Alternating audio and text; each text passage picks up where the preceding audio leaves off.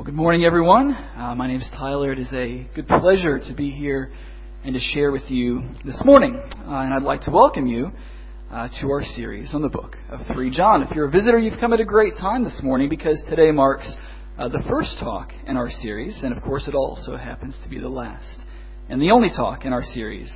Because, as you know, the book of uh, 3 John is one of the two shortest books in the whole Bible. It's uh, an exercise in God breathed efficiency. And so this morning we have the privilege of working through an entire book of the Bible in a single sermon. So you're welcome to follow along with me as I read uh, this letter aloud. Third John is right at the end of the New Testament, just before Jude and uh, before Revelation. The third letter of John. The elder to the beloved Gaius, whom I love in truth Beloved, I pray that all may go well with you, and that you may be in good health, as it goes well with your soul.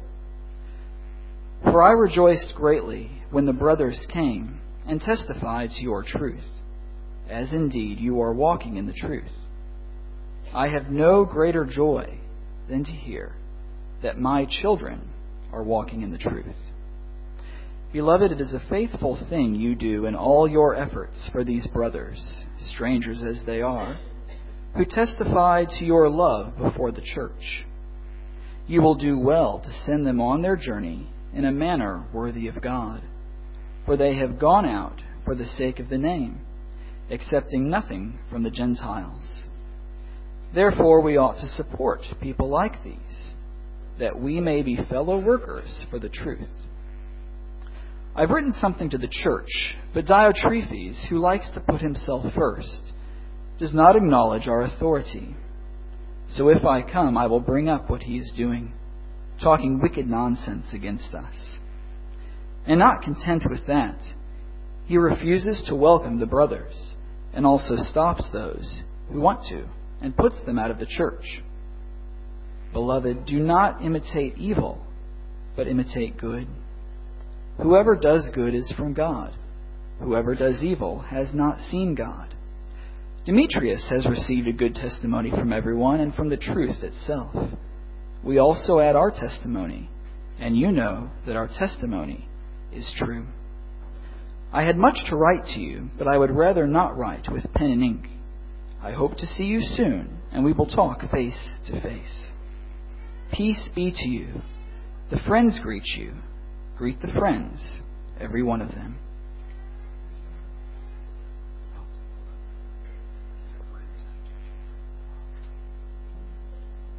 I thank you, and uh, let's pray. Dear Heavenly Father, thank you for your word, your letter to us. We ask now that as we look deeply into your word, that by your Spirit you would apply what you're saying to our hearts, that we might understand your love for us and love you and love one another for your glory. In Jesus' name we pray. Amen. Well, uh, for those of you that uh, know and, and, have met my wife Penny, you'll know that um, apart from saving me by the gracious death of his son, God's greatest grace to me has been giving Penny to me as my wife. We met in 1999. I was a senior uh, in America at high school, and she was a Rotary Exchange student. And for a year, we enjoyed a great friendship and uh, kept in contact when Penny came back to Australia.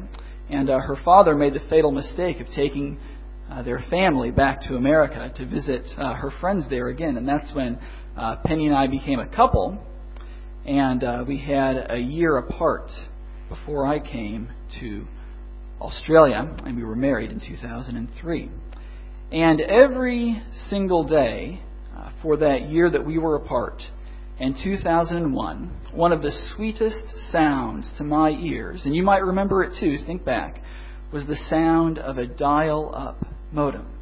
Remember the joy of that sound, the beeps and whistles and whooshes. And if, if you're under, boys in the front row here, 15 or 16, I think you haven't got a hope of, of understanding what's dial up. But um, that in 2001 was joy to me because it meant every time I was online that I could get an email, an update from Penny to hear how she was going and how her Christian walk was doing. And faithfully, we wrote each other back and forth almost every single one of those 365 days that we were away.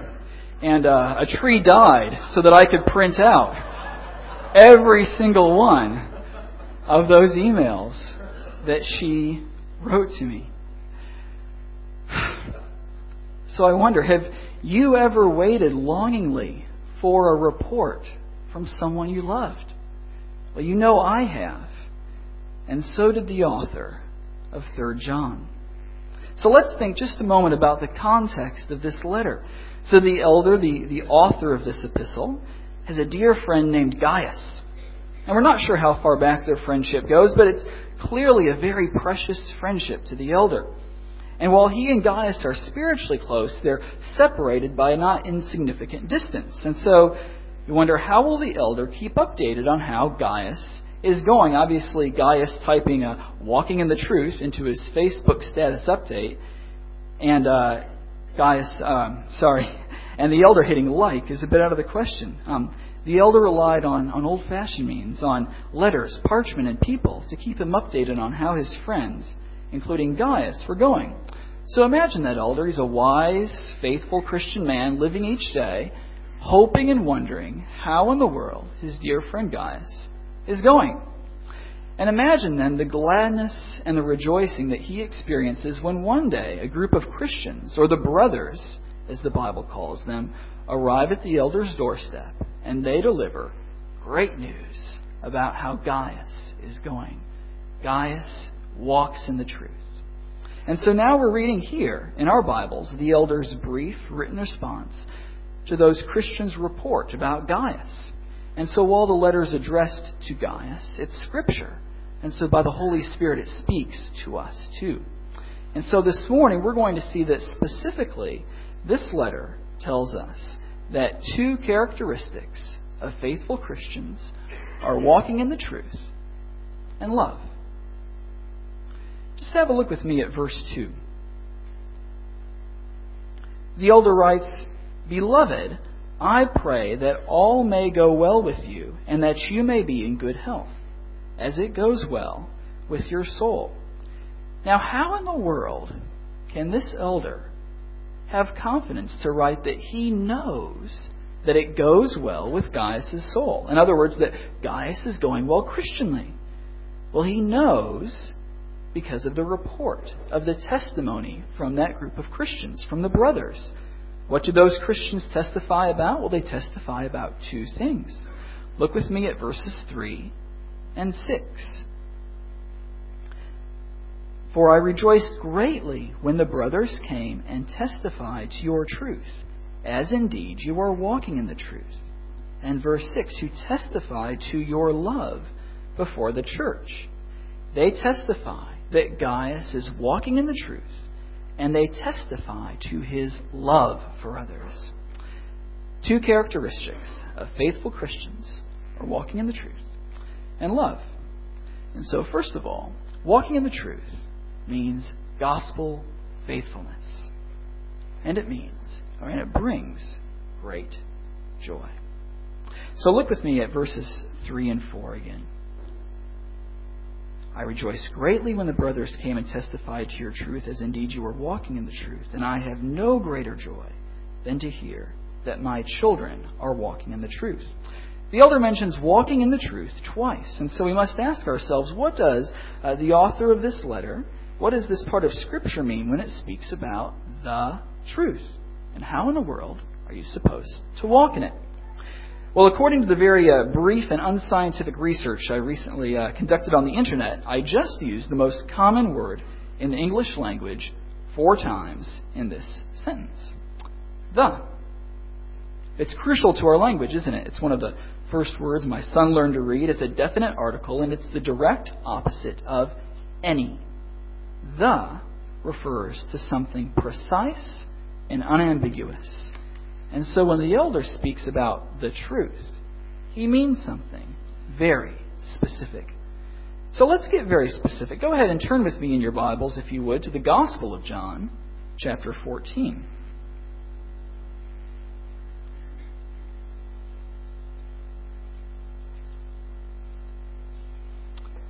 The Gospel of John, chapter 14, verses 5 and 6.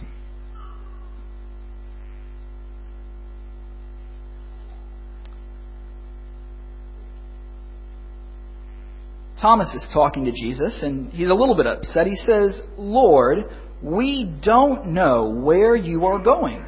How can we know the way? Jesus says,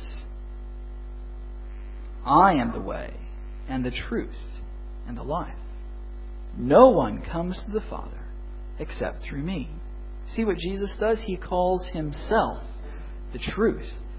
Jesus is the truth, and it's only through him that we have access to the Father. I come back in your Bibles to uh, the letter of First John. I'm sorry we're flipping around a little bit. First John, just a few pages back from Third John. And we're told very clearly in this letter that God is not a liar. It is the opposite of his nature. God tells the truth. He gives true testimony.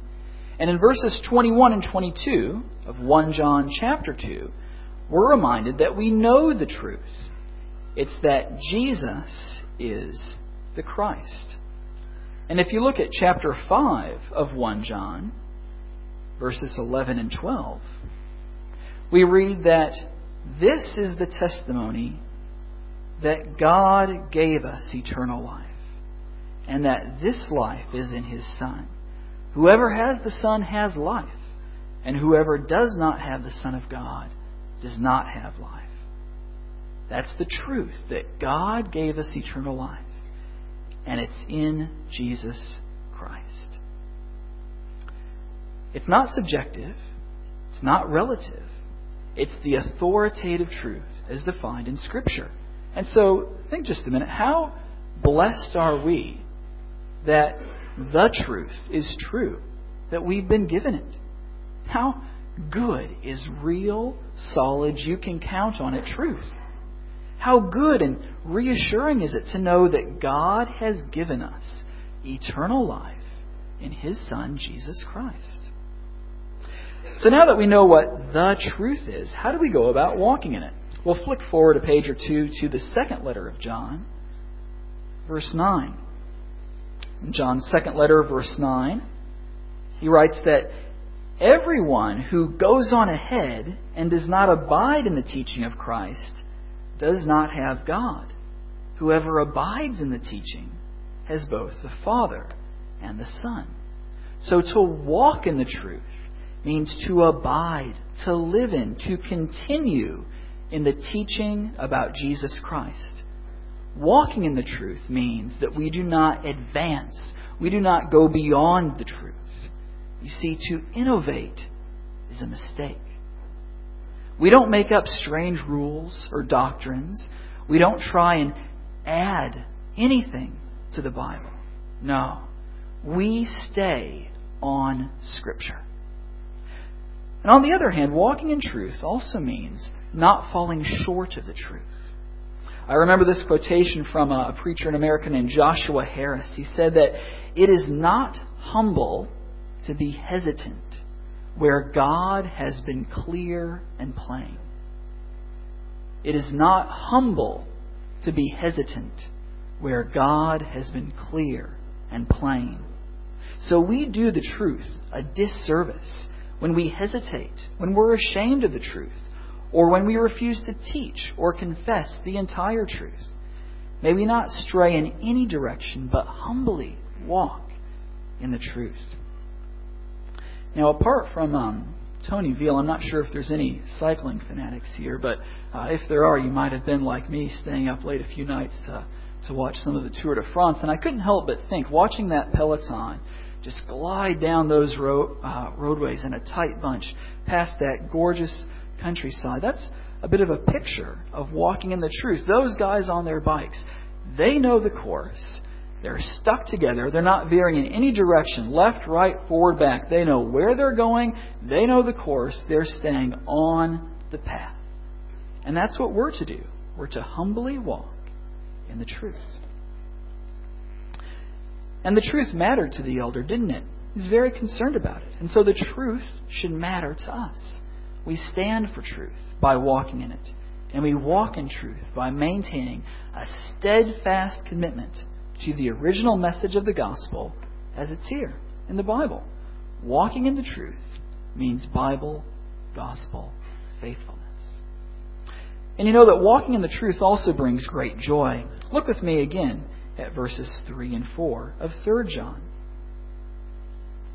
He rejoices and has no greater joy than to hear that his children are walking in the truth. Have you thought, why does the elder have so much joy that his children are walking in the truth? Well, it's because the elder is far sighted.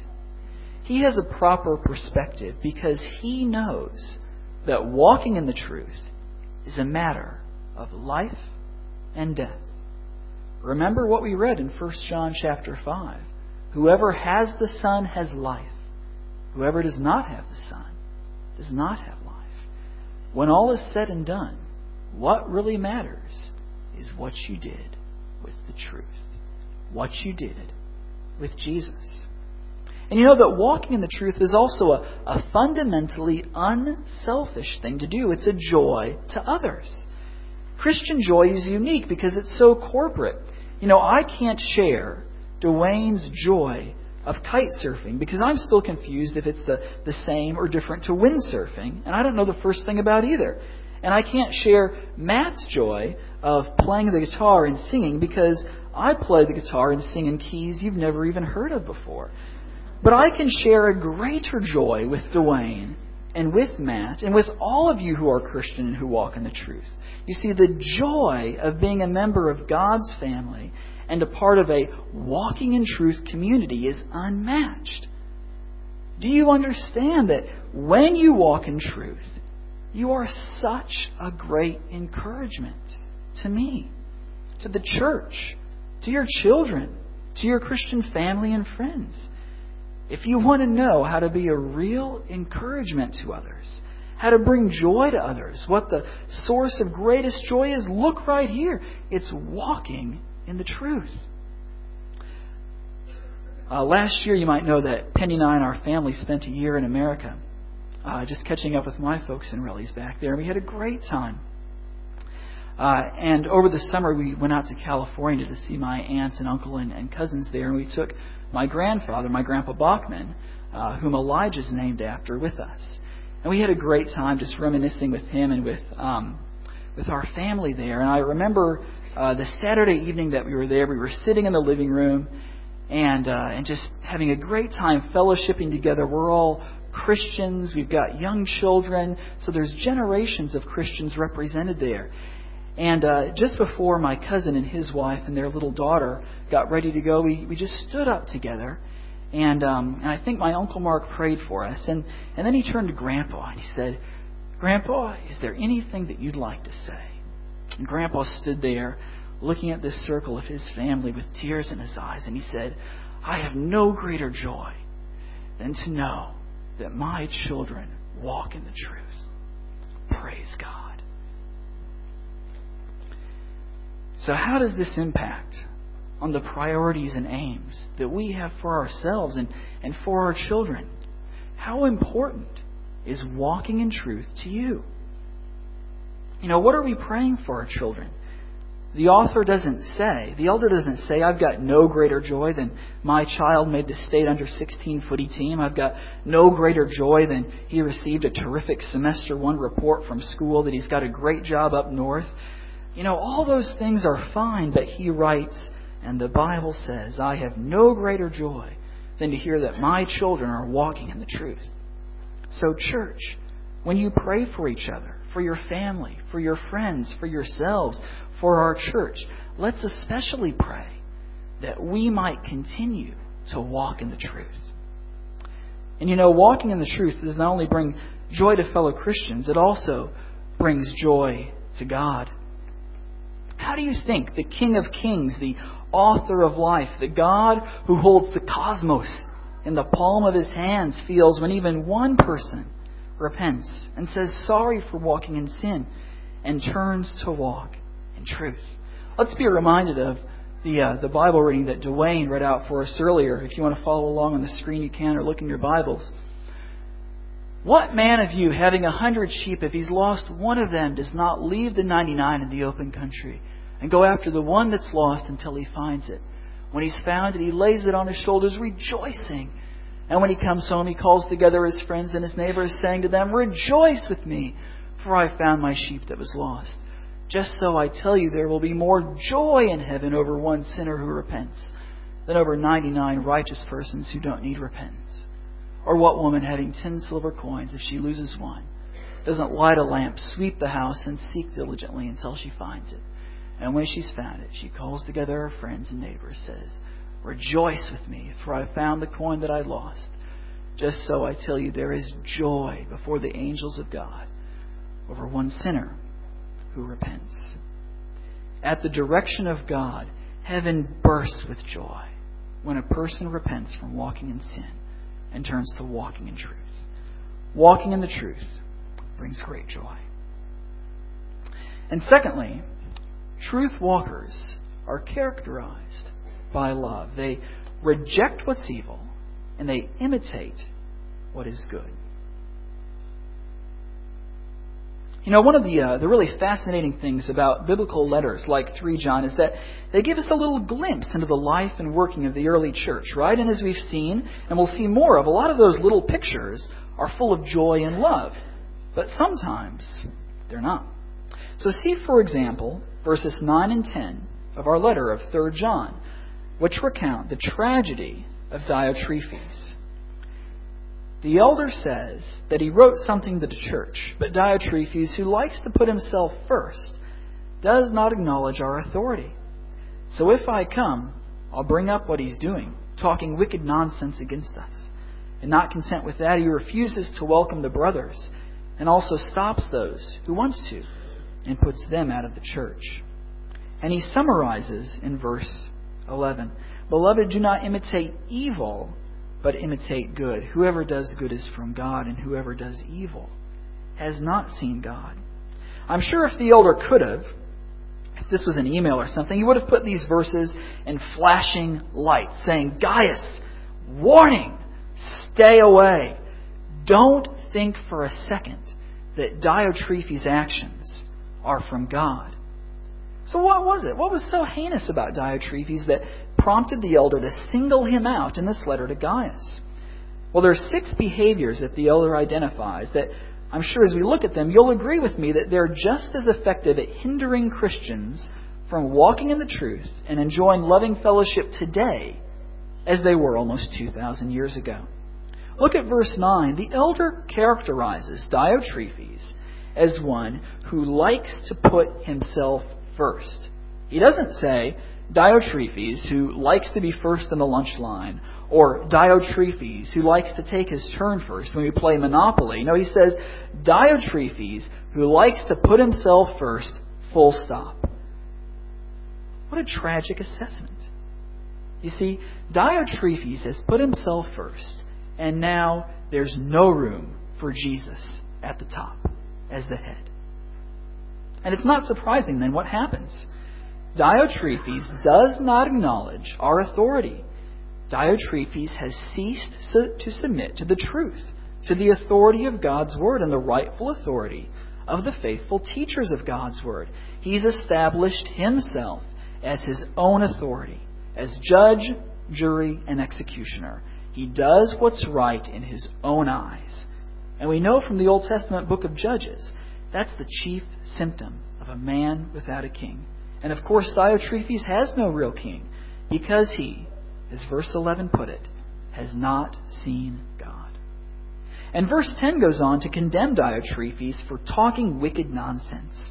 He's gossiping maliciously about fellow Christians. And as if that's not enough, he refuses to welcome the brothers. Diotrephes rejects the opportunity to provide hospitality to the traveling Christian preachers. And then he goes on and prevents others who want to welcome their fellow Christians, and he boots them out of church. He sets himself against Christian mission, and he puts the stopper on any Christians who would desire to love each other. He was unkind. He was proud, rude, and self seeking. In summary, Diotrephes didn't love. Just see 1 Corinthians 13. He was more concerned for the glory and the power of his name instead of the name of Jesus Christ. And so the church, the body of believers that Diotrephes was associated with, was in danger of collapse. And you know that one of the quickest ways to sabotage a church and to quell sincere Christian fellowship is to simply yield to our selfish, gossiping, power hungry tendencies. That's all it takes to turn relationship to ruin. And so the elder says, and may we all hear, do not imitate that. If the scriptures rebuke Diotrephes and his actions, then we too must repent and rebuke those own tendencies in ourselves. People who walk in the truth reject evil and they imitate good. Notice again verse 11. The elder says, Whoever does good is from God. Do you know that our ability to love and to imitate good is God ordained? It's God authored, it's God enabled. It's because we are born of God. Gaius is clearly from God, and let's have a look about the testimony about him in verses 5 and 6. The elder writes, It's a faithful thing that you do in all your efforts for these brothers, strangers as they are, who testify to your love before the church. You see, the elder commends Gaius for his hospitality, right? He's shown the teachers of the truth genuine Christian love, and he urges him to continue doing it. And even though those Christians are strangers to him, Gaius spends himself for them. He generously loves them. And the portrait that we're given of Gaius here is of a person who's ordered his life in accordance with the truth, with the gospel. Gaius is faithful to the truth, and he's faithful in his love for Christians. And his example is one worth following, isn't it? And the elder also men, uh, mentions the benefit of loving our brothers and sisters in Christ. Look with me at verse 8. He says that Therefore, we ought to support people like these, that we may be fellow workers for the truth. You see, Christian hospitality and generosity is a profound act of love. It's costly, but it's absolutely worth it. And I'll tell you, in just the six months that Penny and I have been a part of this community, we have experienced firsthand your hospitality and your generosity towards us. And what a difference that has made for us. How thankful and how grateful we are for you. So thank you. You know, the personal uh, flourishes in this letter, the bits that sometimes we overlook between the elder and Gaius, they also give us a good example of Christian love and fellowship. Let me point out just a few quick things. Notice that four times in this letter, the elder addresses Gaius as beloved. They are dear friends. He specifically mentions in verse 1 that he loves Gaius in truth, meaning that their mutual friendship exists and flourishes because of the gospel, and it's for the gospel. And in verse 2, we read that the elder prays for Gaius, and that he's personally concerned for him, for his physical and his spiritual welfare. And in verse 14, we read of the elder's desire to see and speak with Gaius soon. I mean, remember that talking face to face back then was a bit more complicated than it is today. He can't Skype Gaius. The elder can't take the bus or the train. He'll be traveling by foot, by two or four, by walking or riding a beast of burden to meet Gaius. And he means, Gaius, I'm going to sacrifice days of my time and my effort in order to come and just hang out with you. The elder has invested himself in this relationship with Gaius, and he's determined to see him. And so these little pen strokes of information paint a wonderful picture, a great example of the type of loving relationship that's built on the common foundation of journeying together in the truth for the cause of the gospel and for the glory of Jesus Christ. So this morning we've seen that uh, in this letter of 3 John, Walking in the truth means gospel faithfulness, and it brings great joy. And that truth walkers are characterized by love. They reject what's evil, and they imitate what is good. Two characteristics of faithful Christians are walking in the truth and love. Truth and love. Let me close with a great passage about truth and love from John's first letter. John chapter 4, verses 10 and 11. Here's the truth, and this is love. Not that we've loved God, but that He loved us and sent His Son to be the propitiation for our sins. What great truth. And then the love. Beloved, if God so loved us, we also ought to love one another. Let me pray for us. Dear God, thank you that we know what the truth is. It's that you've loved us and you've sent Jesus that we might have eternal life. Thank you for life in Christ. And thank you that you enable us to love one another. And we pray that you would enable us to love each other deeply and generously as you've loved us. For your honor, for the good of your people and your church, for your glory we pray. In the name of your Son, Jesus. Amen.